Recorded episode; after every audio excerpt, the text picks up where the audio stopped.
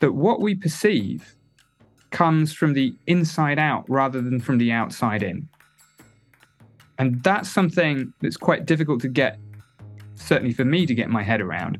Evolution pretty much guarantees that we will not see the world as it really is. Uh, my point is slightly different that we can't see the world as it really is. It doesn't even make sense. I mean, this is a very old philosophical point, goes right back to Kant. You know, this idea of the noumenon, the, the, the world as it really is, is always hidden behind what, what he described as a sensory veil.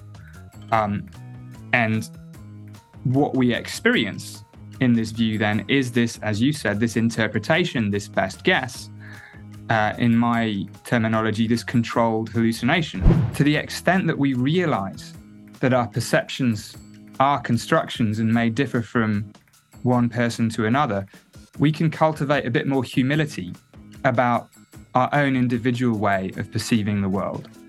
And mm-hmm. if we mm. cultivate a bit more humility about our own perceptual experience, perhaps we can cultivate a bit more humility about our beliefs and a bit more empathy with the perceptions and beliefs of others. So, this isn't just an idle philosophical scientific exercise. I think it really has some social grip.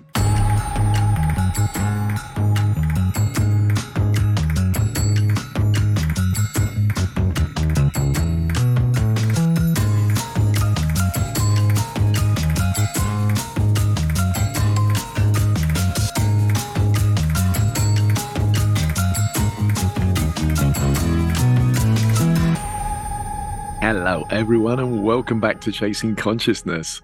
So, today we have the fascinating proposition that what we call reality is, in fact, a hallucination that we all agree on to consider. Now, we've already heard in this second series in episode 28 from physicist Paul Davies on the implications of Einstein that indeed matter is energy. And as such, that the world we see as solid objects and space between them isn't really like that. We've also heard from cognitive scientist Don Hoffman in episode 29 that we see the world in a way optimized for our fitness in the evolutionary sense, not for truth, i.e., not to see it as it actually is. So today we're going to find out from a brilliant neuroscientist that we are in what he calls a controlled hallucination. That neuroscientist is none other than Anil Seth, professor of cognitive and computational neuroscience at the University of Sussex.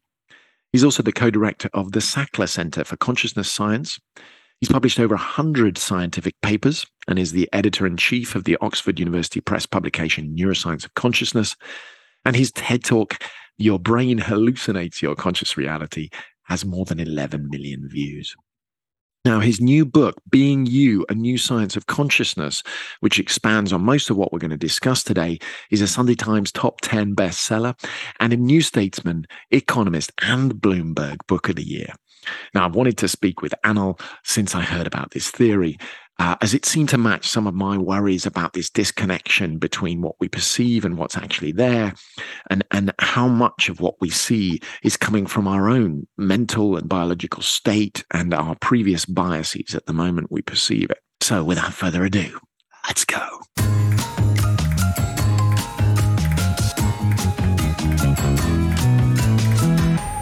Dr. Anil Seth, welcome to Chasing Consciousness. Thank you so much for coming on the show. How are you? Thanks. It's a pleasure. I'm glad we managed to catch up after a few missed appointments. I'm very glad to be here. Thank you so much, Anil. So, I always love to start out asking about my guests' earliest conscious reflections, those first few big questions that might have come up either in adolescence or maybe even before.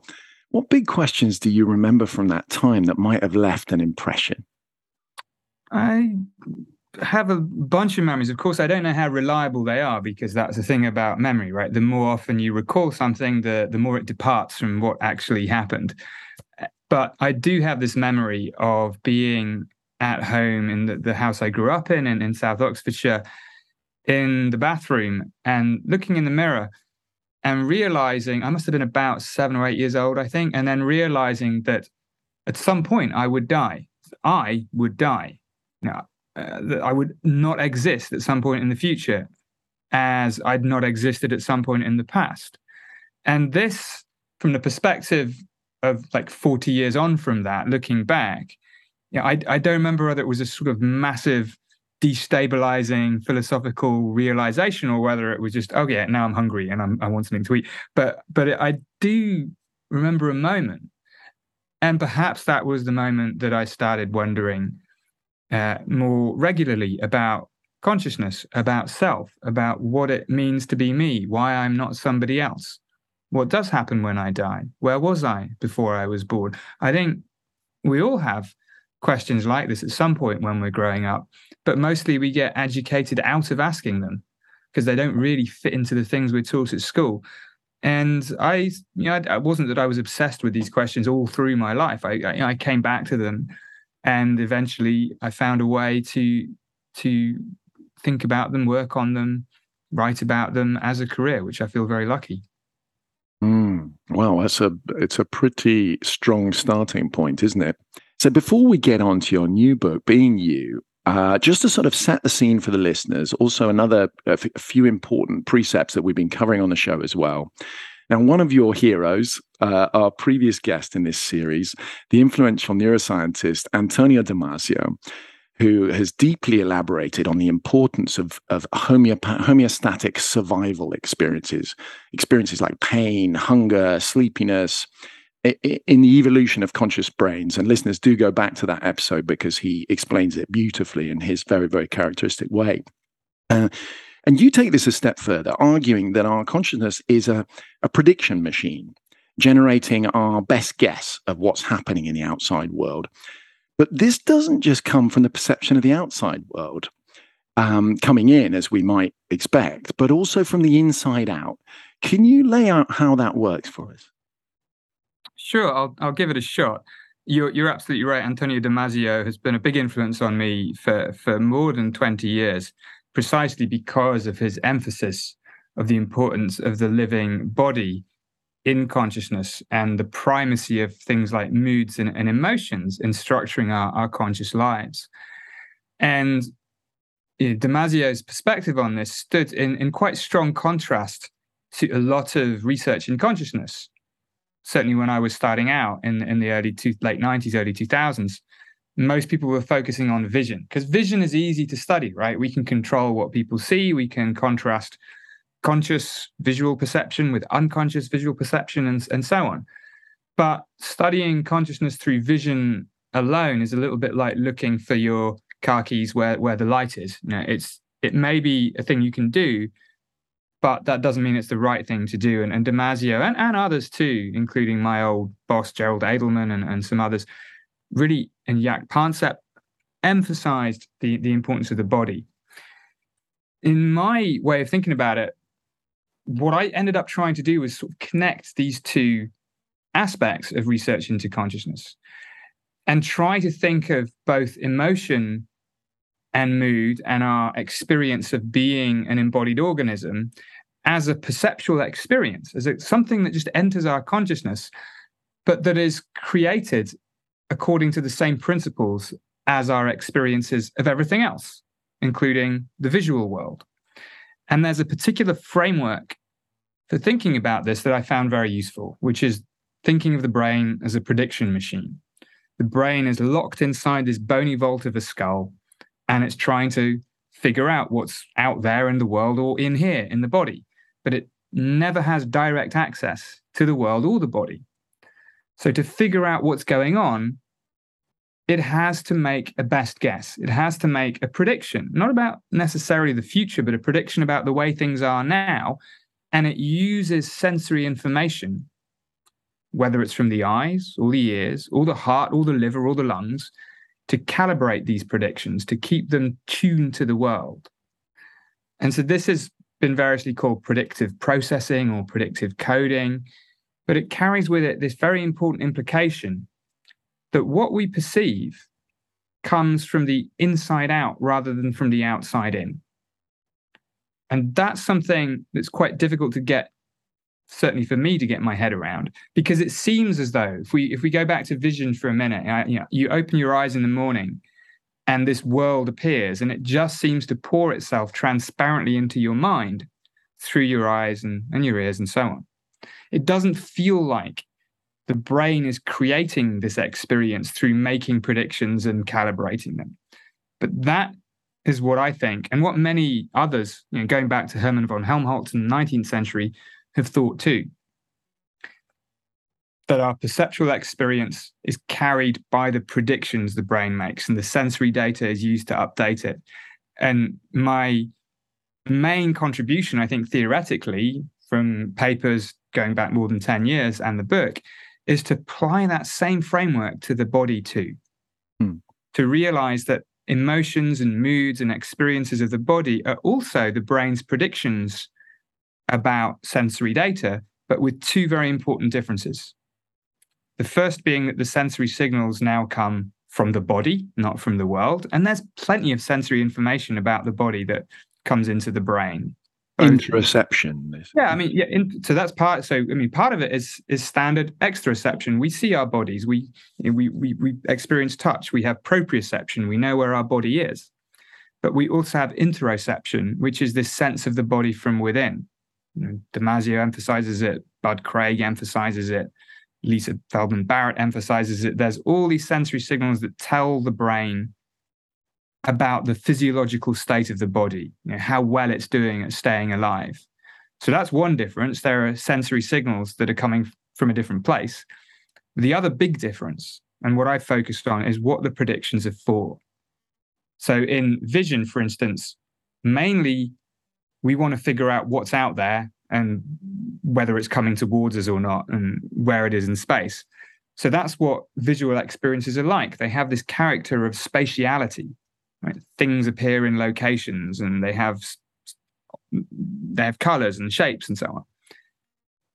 But when it comes to perceiving the interior of the body, the brain isn't so much interested in where things are in the body or what shape they are. I don't care about the location of my liver or what it looks like from the outside. What the brain cares about is how well it's doing.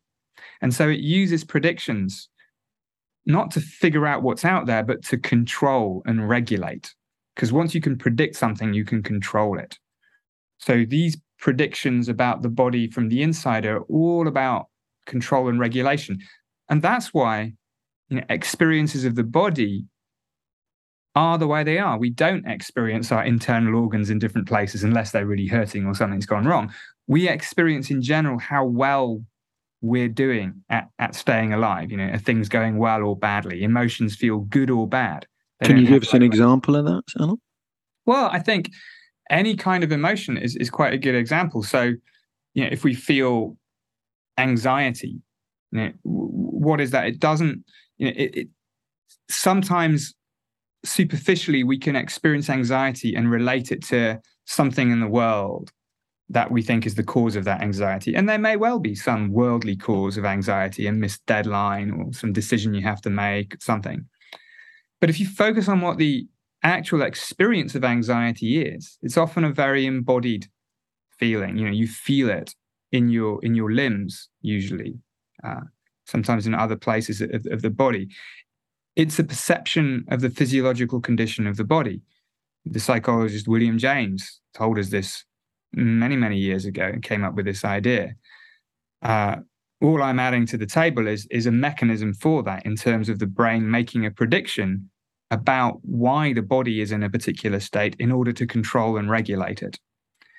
And the idea is the flip side of the predictive regulation of the body is the experience of emotion and mood, whether it's anxiety or fear or, or pleasure.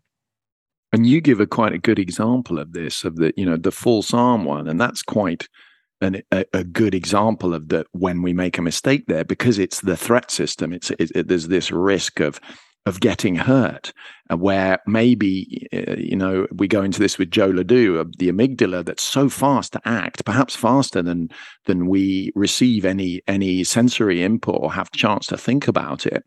Give us that example of the false arm because it shows the difference between something coming from the outside world and something coming from inside us, doesn't it?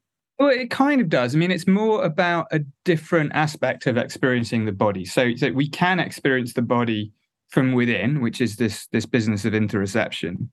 But then we also have a sense of the body as an object in the world. Like I know that this hand is my hand. It seems very obvious that why should there be anything to even explain here? Surely the brain just knows what the body is. But if you think about it, why should that be the case? The brain, again, is locked inside this bony skull. It has to always make its inference, has to figure it out what, what is the body and what isn't. And it turns out to be surprisingly easy to trick. So the, the fake hand situation, usually called the rubber hand illusion, is a very good example of, of how you can trick the brain. In fact, I didn't realize I, I always keep a, a, you know a rubber hand just to demonstrate. One, for those one. for those of you listening on the podcast platforms, Anil now has a rubber hand. I'm not going to ask why he has one, but I'm sure it's for professional reasons. And of course it is. Um, and it turns out that that if you put if you put somebody in a situation where their real hand is hidden from sight behind a cardboard screen, and the, this fake rubber hand is placed in front of them in a position that their hand might normally be if they were resting it on the table. And you get them to look at the fake rubber hand. And then, as the experimenter, you take two paintbrushes and you stroke both hands at the same time. For many people, this gives rise to a rather uncanny feeling that the rubber hand is somehow part of the body. And this is a very weird feeling. It varies a lot from person to person, and we'll get onto that in a second. But what it shows is that the brain's conclusion about what the body is is rather flexible, rather more so than you might think. You know, the standard story goes that the brain is seeing a hand where its hand might normally be, it's seeing this fake hand be touched and it's also feeling touched because the real hand is being touched too. And so it reaches this conclusion that, oh, uh, it doesn't look like my hand, but whatever. There's enough evidence that it ought to be my hand. That's the standard story. In work that we've been doing at Sussex, my university, for a while now, with my colleagues Peter Lush and Zoltan Dienes, we've actually shown that it's probably largely a hypnotic suggestion effect. You know, that you, you're setting up a condition where you're giving people a very strong contextual cue to experience something weird. Like you put this fake hand in front of them, you stroke it, you stroke a real one, you ask them, like, so is this your hand? It's a very strong, what in psychology we call demand characteristic. People are being encouraged to have a particular experience. And it turns out that the more hypnotizable you are, which is something we can measure, then the more likely you are to have this rubber hand illusion experience. Doesn't mean it's not real. It's perfectly real for the people that have it. It just means it's probably coming uh, again more from the inside out, more from the top down. You know, we're giving people an expectation what to experience, and for some people, it that expectation bites more strongly. But either way, it demonstrates that we should not take for granted our experience of what the body is. This is something that the brain is continually generating for us, and it can be tricked. I mean, we see examples in in neurology as well. People with amputations often have something called phantom limb syndrome. Well, this is Anil. This is exactly what I wanted to ask about. Because um, on the show we've discussed this in detail on the left brain interpreter, discovered by Mike Gazzaniga and Joe LeDoux, both who've been on the show for listeners who want to get deeper into the the left and right hemispheres and and different emotions and the and the amygdala the left brain interpreter phenomena that similarly to how you describe sees our, our brain projecting its best guess of cause onto perceptual information but it can make mistakes as you portray brilliantly in in this in in these examples these these optical and audio uh, illusions now I've argued that while this is generally effective as a way of understanding the world based on past experience, body schema, etc., it has this high risk of tr- tricking us into a sense of certainty because the brain doesn't remind us that it's formed only a hypothesis or a best guess rather than a certain truth. So, this false sense of certainty about the world undermines our need to update and change our worldview when faced with new data. And on the contrary, we tend to go back to something that we had a preconceived idea about. So this this idea coming from out of the person towards what's being coming from the from the outside world. What do you take on that argument? Are we at risk of doing that, and therefore, shall we say, resisting uh, uh, the, the the the new information that we're getting that contradicts our previous experience? Yeah, I think I think we, we really are. So one of the curious things about how perception works in this view of the brain as a prediction machine is that we don't experience it as being like that. Right? It seems to us that we just perceive the world as it really is, as if it pours itself transparently into our minds. We don't perceive in our experience the fact that there's all this under the hood construction going on. Yet that is is what is happening. I mean, take color for for, for a, a good, very simple example. I mean, Cezanne, the, the artist, said that color is where the brain and the universe meet. Color seems, when we experience color, it seems to be a mind independent property of the world, but it isn't. You know, many different people experience different colors, different animals that experience entirely different worlds of color but it nonetheless seems to exist out there independently of us. Now, certain things do exist out there independently of us. Objects have solidity. If you stand in front of a bus, it's going to, you know, it's a bad idea. Buses move, they're heavy, they have volume, and so on.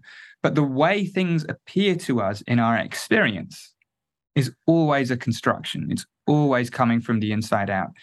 And a a consequence, there are two consequences that I think relevant to your point. The first is because we all have different brains, we're all going to have slightly different experiences, even if we're in the exact same situation. And we won't notice typically because the differences might not be sufficiently large that they surface in different behaviors or language, unless we unless they're really big, in which case we say somebody's hallucinating or they start behaving oddly.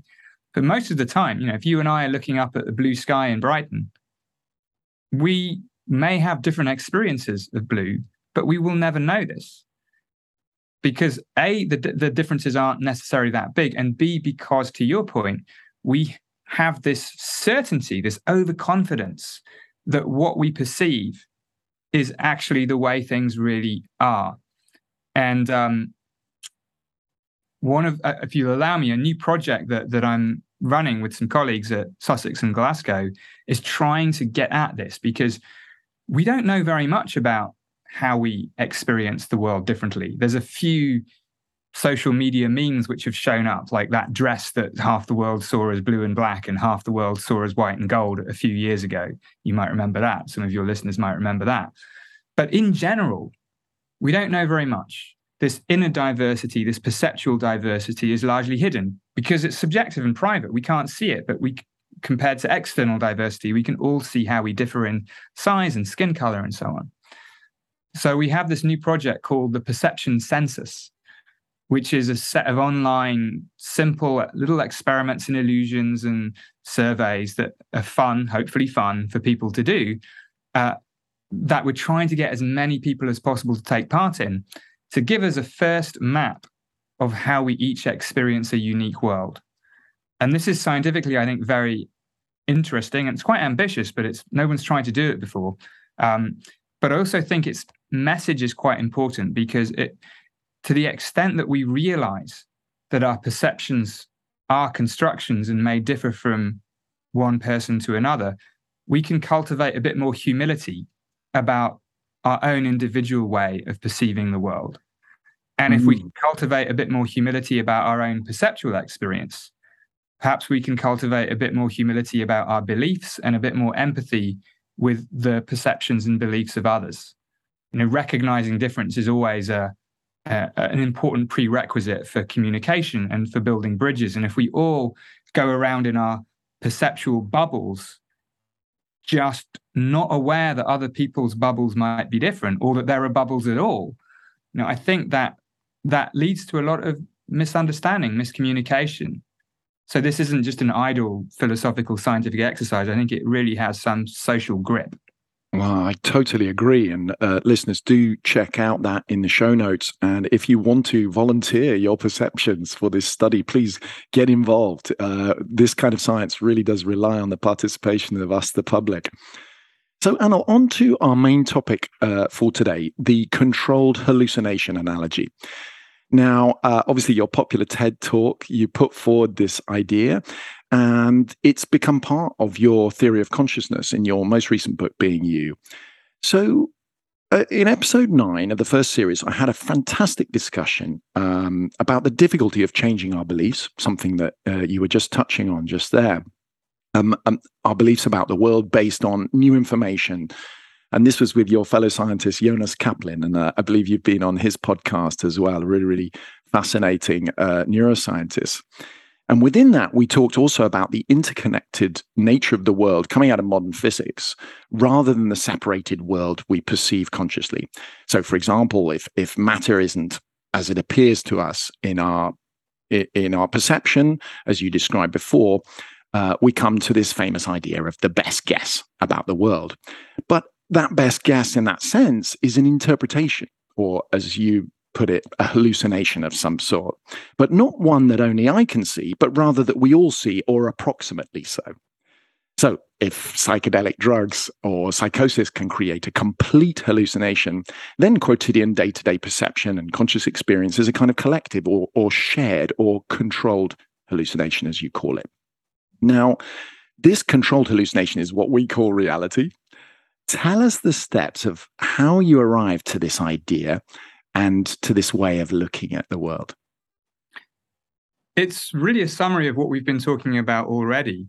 Um, that our perceptual experience is not a direct, immediate, fully accurate, veridical reflection of what's out there. In fact, I don't think perception could ever be. Reality is not the kind of thing that can be directly perceived. You know, as as you mentioned, we don't even really know what reality is. Is it is it quarks? Is it superstrings? Is it interactions or is it very, very small things?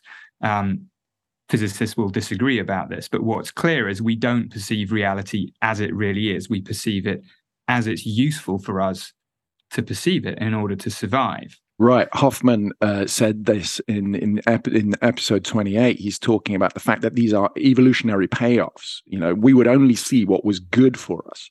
That's right. I think Don makes the good point that you know, evolution pretty much guarantees that we will not see the world as it really is. Uh, my point is slightly different that we can't see the world as it really is. It doesn't even make sense. I mean, this is a very old philosophical point, goes right back to Kant. You know, this idea of the noumenon, the, the, the world as it really is, is always hidden behind what, what he described as a sensory veil. Um, and what we experience in this view then is this, as you said, this interpretation, this best guess, uh, in my terminology, this controlled hallucination. And this is actually an old term as well. I heard it from somebody else who heard it from somebody else. Everything has a history, right? I just no, we don't know the origin. We don't know the first years. This wasn't William James or anyone. This wasn't William James. I heard it from Chris Frith, a British psychologist who heard it from Ramesh Jain, uh, uh, an Indian American psychologist. But it's been traced back.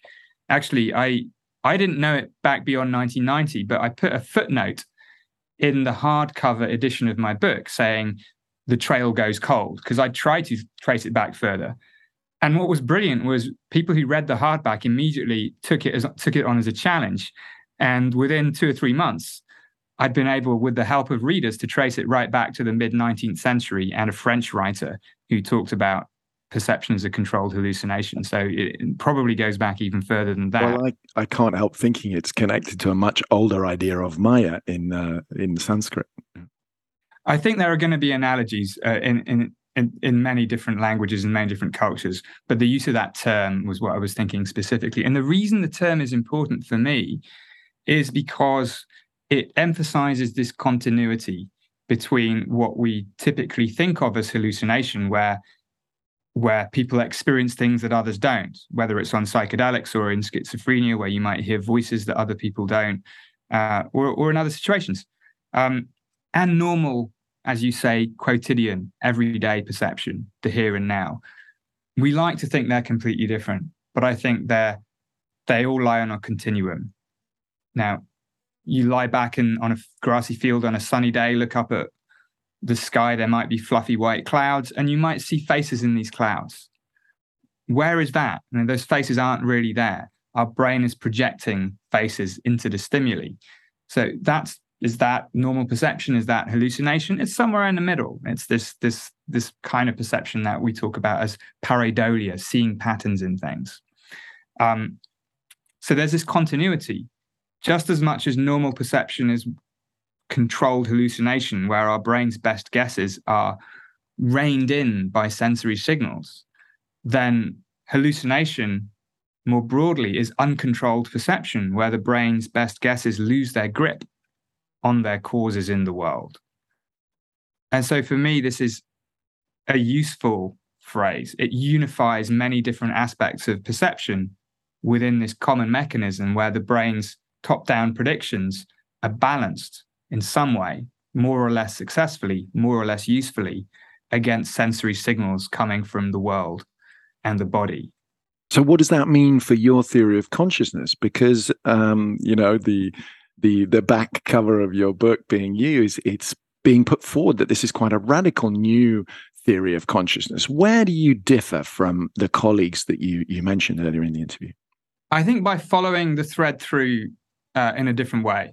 So the the first distinctive claim is that these top-down predictions they don't just shape or mod, modu- modulate what we experience; they are what we experience. So that's one very distinctive, you know, one very strong claim in there. And then the second aspect is to say, okay, well, if this applies to the world, like my visual experience is a controlled hallucination based on sensory signals coming into my eyes, as we've discussed, my experience of self, whether it's the body, whether it's an experience of free will, whether it's an experience of having a first person perspective, these are also kinds of controlled hallucinations.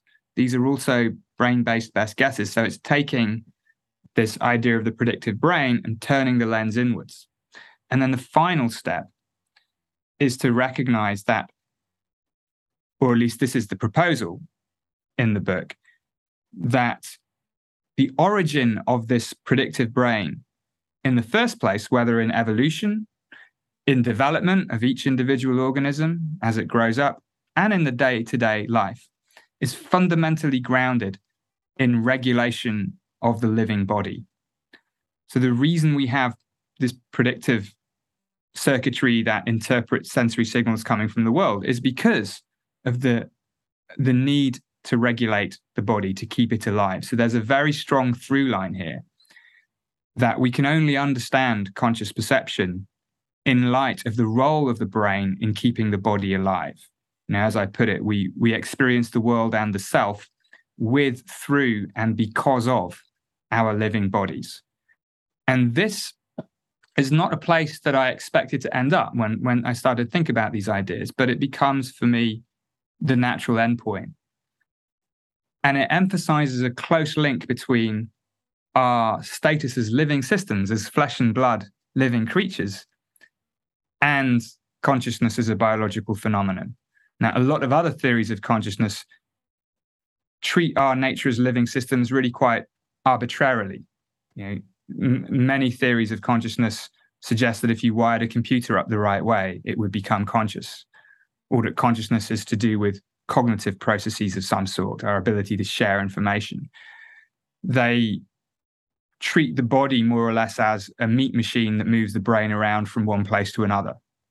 Whereas I see it as very, very fundamental in shaping all of our conscious experiences. Now, this is entirely distinctive. Some of you are previous guests, like um, Antonio Damasio and Joe LeDoux to some extent, but and, and, others too. There's there's been a lot of people who've talked about the body as as very important. Um, but I just have a, a view of it that, that sort of goes takes this lens of the predictive brain and uses that as a way to structure this connection and emphasize and unpack how and why the living body is so crucial to our experiences of world and self.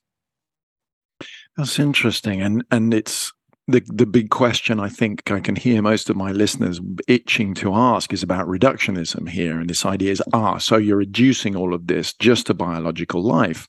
But there's another fascinating point here, similar to your point about the sense making coming from inside us primarily, and what comes from outside comes through this filter of what of what's coming from inside is this concept of downward causation.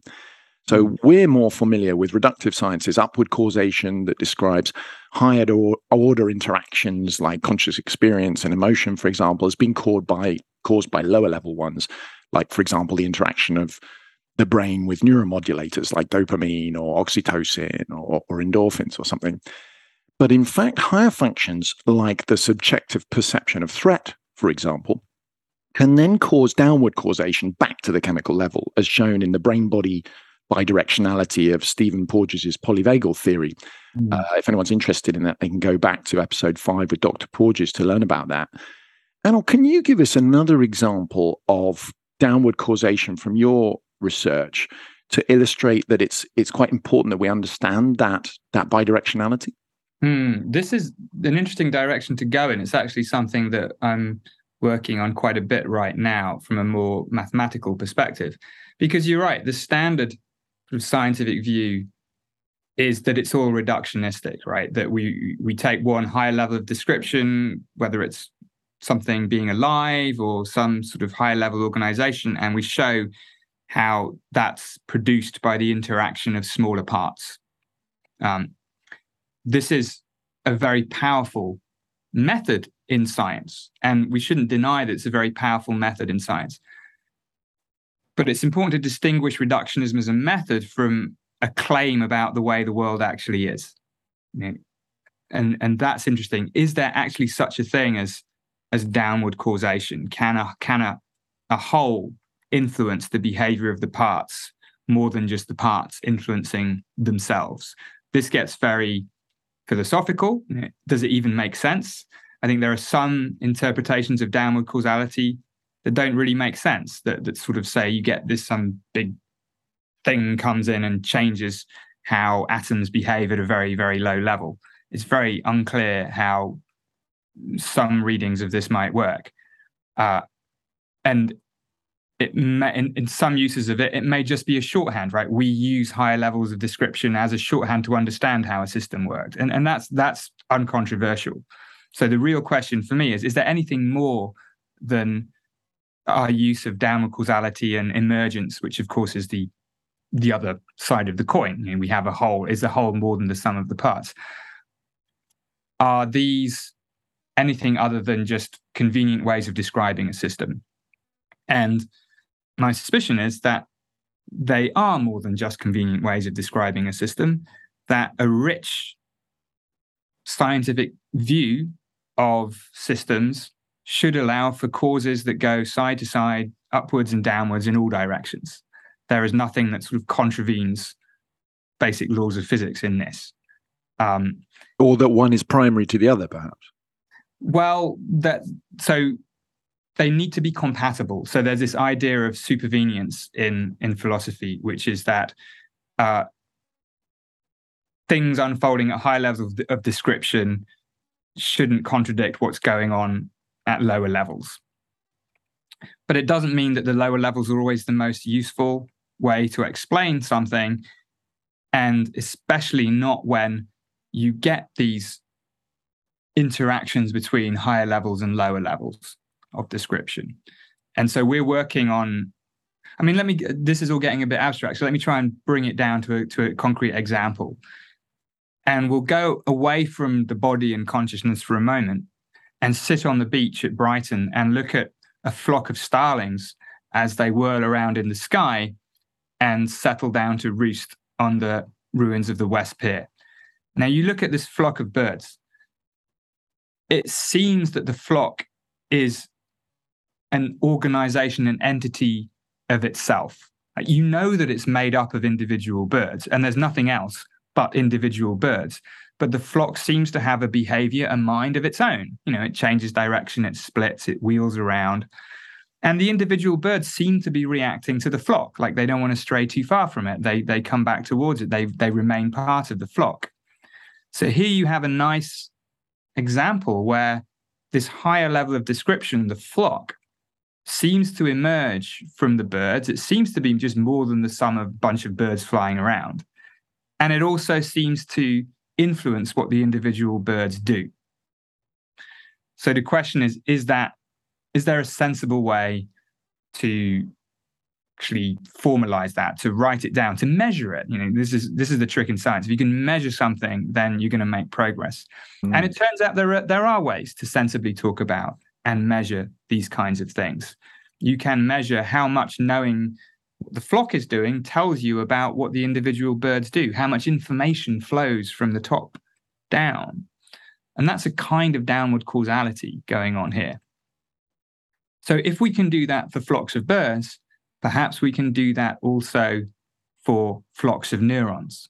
Now, neurons in the brain, if you look at them, it's they don't naturally exude flocking. Like we look at a flock of birds, it's very intuitive, but you you open up a brain and look at neurons firing through some microscope or whatever. The the large scale patterns don't reveal themselves so easily. But but what we're trying to do, the hope is we can like sharpen our tools on things like flocking birds and then apply them to the brain and see if there's something analogous going on. Do we see emergence? Do we see downward causation? And if we do, you know, what what does that help us explain? Does that help us explain, for instance, how a a mental state, whether it's conscious or not, which is something that is more it involves many many parts of the brain at once can a mental state influence what we do? You know how, how does that relate to the firing of individual neurons that then control muscles? There's a mm. lot of utility in taking these tools about downward causation emergence sharpening them in context where we know what's going on, and then seeing what we can explain about the brain, the mind, consciousness, and behavior with them. But it's a very, very big topic for sure. Well, it, it is, and I just want to just just push a little bit deeper into it. Um, now, one this idea has been brought to the fore by the South African physicist George Ellis, and he's saying this is an argument for dualism that that consciousness couldn't merely have emerged out of matter. He uses the example of higher order software downwardly causing changes in the hardware of a computer. Now, are you a typical reductionist? Tell, tell us what what does all this because it sounds like you're still really considering it what are the implications of this kind of idea for the emergence uh, argument? Because because obviously that's where most people sit that this is that, that that consciousness is just emerging out of ever greater levels of complexity in the brain. So I guess I'm a pragmatist at all these things. Like I like to be able to measure things and know what it is I'm measuring. So it's very easy to use words like emergence and just say, oh, yeah, consciousness emerges in some way from the brain. But what do we really mean by that? You know, this word emergence is doing a lot of work that's not usually unpacked very, very well. Um, so what I prefer to do is say, okay, there's a sensible intuition here that it seems as though conscious mental states emerge from the brain in the sense that there's lots of neurons and brains are complicated systems with many parts, yet conscious mental states are integrated and unified. You know, we have one experience at a time, even though each experience is very rich. And it also seems that our conscious experiences exert some functional role in, in what we do as organisms. So there's some sort of face value for thinking of consciousness as emerging. But to really see whether this is useful, then we've got to find ways of measuring things like emergence and downward causality. Uh, and really, that's that's been what I've done a lot of in my career. Previously, I was looking at measures of information flow, flow and and just normal causality in systems, and trying to to apply them to real to both simulated systems of neural networks and real neural data. So it's maybe I'm not a typical reductionist because I don't think I, I think there is great value in looking at multiple levels of description and thinking about how they interact and trying to measure how they interact. But I think we can do that almost while sidestepping the really difficult philosophical question of whether these higher levels really exist in the same way that lower levels really exist. Now, that's a, a very controversial issue. And I mean, I'm tempted to say that they do, but I don't need to to go that far. I can still just say there's use, there's utility. We can understand more about the mind and the brain by taking concepts like emergence seriously and trying to figure out how to measure them and apply them and then so I resist actually the kind of big conclusions that somebody like George comes to. I, I, know George; he's a brilliant physicist and a wonderful thinker, um, but I wouldn't use a claim about emergence to support a claim about dualism about whether whether consciousness can, in principle, be explained by the stuff that's you know, happening inside our skulls. I think we often it seems as though consciousness can't be explained that way. There's a there's an intuitive appeal to dualism, but I sort of set that aside and say, okay, I'm just agnostic about that. I don't mm. honestly know. And Let's that's the way a cognitive scientist should work. They should wait until we've got the data to confirm it either way. And I rather like your um, you're holding off on coming to any conclusion about that. That's, I think, a, a, quite a wise way of approaching it, especially when when you're an experimental scientist. So you're actually looking for experimental data. Now, another important point here, again, about this sense of consciousness and that these being my experiences, is something we discussed with Jonas Kaplan uh, as we and we discussed the evidence for the isolated self and, and, and he came to the conclusion in inverted commas that the self was an, an illusion as we experienced it anyway and it was just designed to help us survive in the environment in the similar way to your best guess system. Mm-hmm. In your opinion, to what extent is the self an illusion? And perhaps you can give us an example to illustrate your your thoughts on this. The word illusion is a bit tricky. I think there's there's it depends on what you think it's what the contrast is mm. right? When we talk about illusion we usually assume there's some objective more true accurate thing going on that the illusion stands in contrast to. And it's not clear to me what that is when it comes to the self. There are there are some sort of fairly naive possibilities like this idea of of an immutable soul that's the essence of your personality that's just going to leap from one body to the next. And you know if that's the kind of self that you have in mind yeah that is that's not actually what's going on. So if, if we experience ourselves as being like that then yes that's that's illusory. Uh, so i think the self is illusory insofar as there is no sort of essence of you or me that is unchanging over time always persistent apart from the rest of your brain and body and somehow inhabiting a different realm. That that's not the kind of self that exists. And we don't need neuroscience for that. That's a very you know so that point has been raised in in buddhist thinking and many other spiritual traditions for a very very long time. What the self is put it more positively as we've been discussing in my view, is a is a collection of perceptions. You know, we perceive the body from the outside. We talked about that with the rubber hand illusion. We perceive the body from the inside. We've talked about that. It's emotion and mood. We have a first person perspective on the world, which is constructed. We know we can manipulate that in the lab, and people have out of body experiences. And then we have collections of memories and uh, and a sense of self that's shaped through social interactions, and of course, an experience of free will too. All of these things collectively we call self. But they're all different kinds of perceptions that are experienced as sort of bound together quite loosely. And, and we know they come apart in all sorts of psychiatric and neurological disorders. And in the labs, we can tease apart all these different elements of self.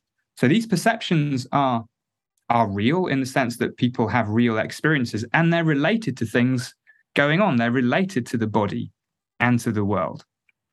But there is no individual thing that is the self that underlies all of this. And in that sense, I agree with the claim that the self is an illusion. Well, listen, Anil, thank you so much for your time. Uh, wishing you very, very much all the best with the book. Listeners, do go out and take a look at that.